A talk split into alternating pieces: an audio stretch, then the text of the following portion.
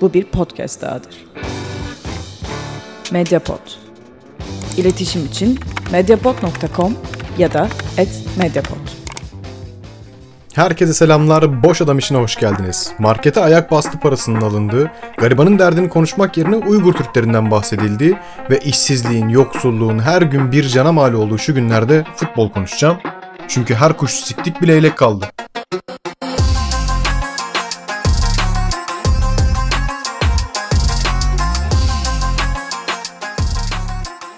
Kapital Bra yanıyor resmen. Ya gönül isterdi ki orijinini koyalım alta ama öttürürler vallahi teliften. Zengin olursam telif melif göze alacağım sizin için. Henüz değilim ama inşallah birkaç seneye kadar olacağım. Bekleyin beni. Şimdi bu kayıtta biraz iç dökerek başlayacağım. En sonunda biraz Mesut Özil hikayesine de gireriz. Önce bu Twitter'da time'ıma düşenler, engellesen de düşenler ve düştüklerinde sayıp sövdüklerimle başlamak istiyorum. İlk sıramda Deniz Göktaş var. Şimdi bu arkadaş stand-up yapıyor. Sık sık karşıma kesitleri düşüyor. İşte bazı videoları, sahneden bir şeyleri falan düşüyor. Komik olmaması mı, işte uzun saçları mı, ne bileyim o sikim bıyığı mı, konuşması, fonetiği falan mı? Yani bir, şey var rahatsız eden beni ve adını koyamıyordum. Sonra bunun adını koydum. Şimdi bu eleman benim baya baya üniversitem. Ben İstanbul İletişim'de okudum. Yani vallahi millet radyo TV bölümü her sene bundan 7-8 tane osuruyor. Aynı konuşma, aynı iki haftada bir yıkanma kokusu. Ya inanılmaz yani. İletişim fakültesine gitmiş olanlar bilir. Fakültenin diğer fakültelerden biraz farklı bir kokusu vardır. Mesela işte siyasal amfisi sigara kokuyordu. İşte hukukta mesela işte arabada gazete kokusu vardır. Belki bilen bilir böyle genzi yakan bir kokudur o. Hukuk öyle kokuyordu. Abiler bizim iletişim yıkanmama kokuyordu. Böyle kuru ter kokusu. Ekşi değil ama tuzlu. Bu Deniz Göktaş tam olarak o kokunun karşılığı benim için. Yani adamı niye sevmediğimi buldum. Deniz Göktaş benim için kuru ter kokusu. Yani Allah sevenlerine akıl fikir versin. Ne diyeyim bir şey diyemiyorum. Kimin de ne sevdiğine karışamayız.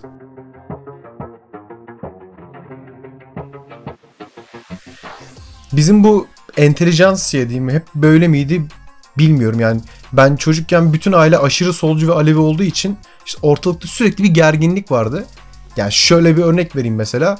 İşte evde Latife Tekin'in kitabı yoktu ama işte İlhan Selçuk'un Ziver Bey Köşkü falan vardı. O yüzden bizimkilerin aşırı köylülüğü nedeniyle pek bir hatırladığım bir anı, bir izlenim yok o yaşlara dair. Sonra yaş büyüdü ve hemen herkes gibi işte ben de karikatür belasına düştüm. Gerçi bendeki nitekim şanslıydım yani ben 2 yıl falan sürdü bendeki sonra kurtardım yakamı. Ama o dönem bile insanların tercihleri enteresan geliyordu bana. Yani mesela Umut Sarıkaya'nın bir stilden ziyade bir dünyası vardı benim için. Yani beyninin içi akıyordu adamın kağıda. Ya bu çok belliydi. Ama mesela Erdil Yaşaroğlu ilk gördüğümden beri böyle ataması yapılmamış, böyle solcular tarafından onanmış Salih Memecan'dı benim için.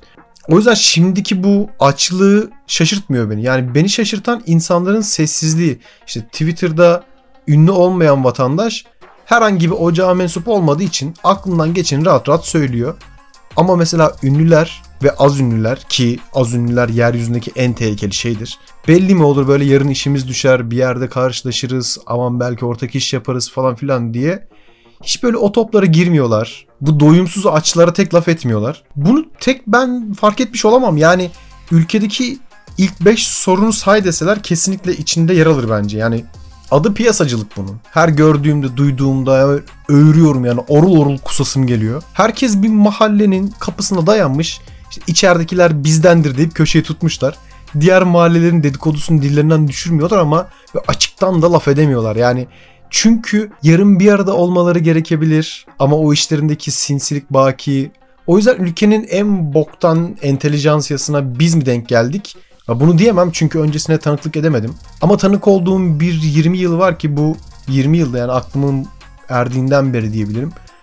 Türkiye'deki entellerin bu piyasacı hali insanı tiksindiriyor. Entel falan demişken mesela çekilmiş sınırlar da bana çok enteresan geliyor. Yani kimse olan olayın dışında bir şey konuşmuyor. Her konu başlığı hakkında muhakkak daha önceden belirlenmiş bir kural kitapçığı var. Bu kural kitapçığına uygun konuşman gerekiyor. Orada yer alan kelimelerle konuşman gerekiyor veya senin asla düşünmediğin, senin yerine başkalarının düşündüğü o kavramlar hakkında bahsedebilirsin. Kadın haklarından konuşuyorsan belli sınırlar vardır. Eğer o sınırların eşiğine geldiysen zaten bunu konuşmak senin haddine değildir. Veya telif meselesinde konuşuyorsan muhakkak bir üretici olman gerekiyordur. Ya da bu bahsettiğim piyasacılığa mensup olman gerekiyordur. İki şartta da asla önceden çizilmiş konuların dışında konuşamıyorsun. Mesela telif meselesinde şu bence atlanıyor. Yani bu, bu, bunun tartışmaması bana hep enteresan gelmiştir. Şimdi teliften bahsederken şunu söylememiz gerekiyor galiba. Yani gerçekten üretilen değerin her kullanımından para kazanmak bu mantıklı mı? Yani bir şeyin kayıt altına alınmış olması o şeyin kıymetini mi belirliyor yoksa nasıl kontrol edileceğini mi belirliyor? Ya biraz açmaya çalışayım demek istediğim şey. Mesela bir tiyatro oyunu düşünün. Tek atış baba. Yani performansı koydun ve havaya uçtu. Şimdi o oyunda oyuncunun performansı nadide bileti de 40 liraya sattı. Oyuncunun kazandığı 1000 lira para. Artık o performans üzerinden bir daha para kazanamaz. Yani gidip izleyici oyunun detaylarını arkadaşına anlatırken mesela burada anlattın şimdi 20 lira daha vereceksin çünkü ben böyle performans sergilemiştim ve benim yerime bundan bahsediyorsun. Böyle bir şey diyebilir mi? E, mümkün değil. Ama orada da bir işte sanat var, emek var, üretilen bir değer var. Tekrar tekrar satılamıyor. Veya bir marangoz ürettiği koltuğu sattıktan sonra mal sahibine sattığı kişiye arkadaşım yani bunu satın aldın ama bundan sonra her oturanın için 2 lira daha vereceksin falan mı diyor. E o da yok. Bu da bir değer. Ya bu insanların emek ya da fikri değeri yok mu? Var. Ama yazar, karikatürist, yönetmen işte her neyse yani kaydedilebilen bir şey ürettiysen sonsuz gelir elde edebilirsin. Bak şu an bile eminim şey diyen vardır dinleyenler arasında. Ne yani amına koyayım yani adam para almasın mı? Amma hizmetim olsun. Hayır sadece bu sınırsızlık kimseyi mi rahatsız etmiyor? Yani kayıt altına alınmış ve nüshalaşabilen bir şey olmadığı için mi bir oyuncunun tiyatrodaki eseri bir karikatürden daha telife layık değil? Şunu bile kimseyle konuşamıyorsun. Çünkü demin söylediğim gibi ya kimse kimseye dokunmak istemiyor ya da bence çok daha beteri piyasacılık var.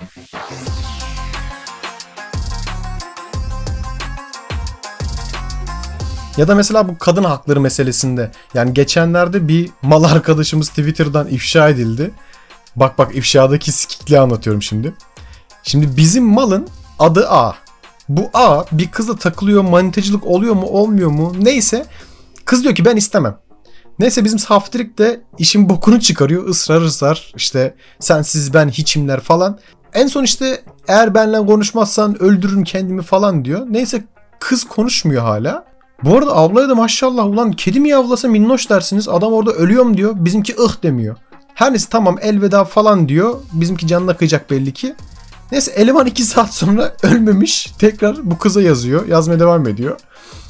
Bak şimdi işler burada tam olarak burada keyifleniyor. Diyordum ya piyasacılık diye. Bak anası babası geliyor bu meselenin. Şimdi bu kız bu çocuğun ağanın birlikte çalıştığı yerlere önden yazıyor ben bu elemana yağacağım siz şemsiyenizi açın diye. Bu bizim elemanın abileri de abileri diyorum çünkü her hıyarın var diyene tuzlukta koşarsan olacağı buydu aslanım. Neyse bu kız diyor ki buna ifşa edeceğim. Yani kovun bunu.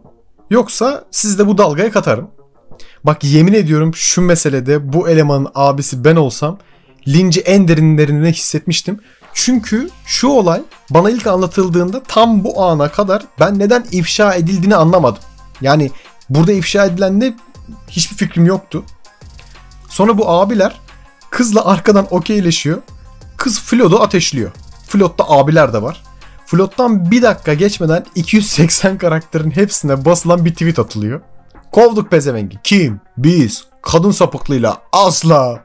Baba bari bir 5 dakika bekleseydin ya. Önden hazırlandı belli olmazdı yani. Neyse beyler elemanın günahını söylüyorum. En az benim kadar da var 100 kişi bulurum beni dinleyen. Beyler ifşanın sebebi şu. Çocuk kendimi öldürürüm diyerek kıza psikolojik baskı yapmış. Yani vay ananı sikeyim yani. Mesele buraya kadar gelmiş işte.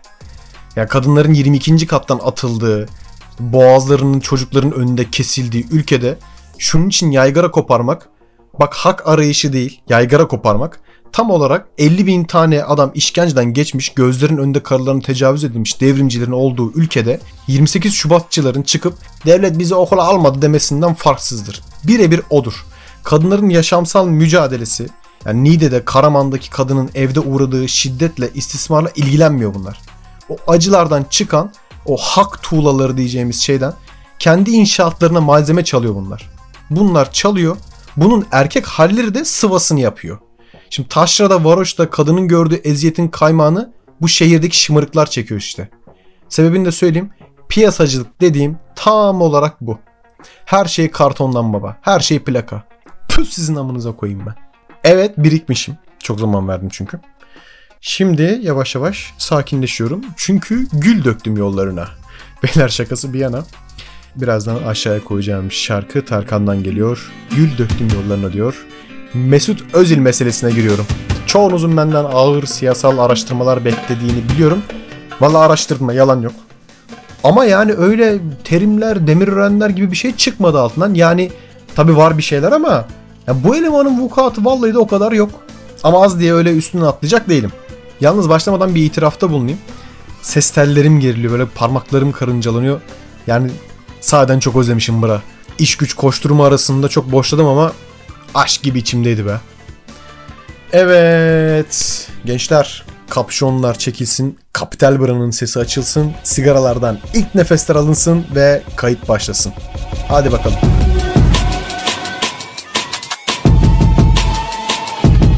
Malum gurbetçi muhabbet çekeceğim. Doçer hepsiz olmaz bu işler. Startı Yılmaz Özdil'den verelim. Şimdi bakalım bakalım Yoz dilimiz ne demiş? Şurada sekmesini açmıştık. Bakalım okuyalım. ha. Yoz dilimiz 2014'te yazdığı yazının başlığını söylüyorum. Ahtung. Aç senin kalemini sikeyim ben. Katır'ın hesabını yapan Yılmaz seni. Yozdil diyor ki özetle yazıda şundan bahsediyor. İşte bir aile var.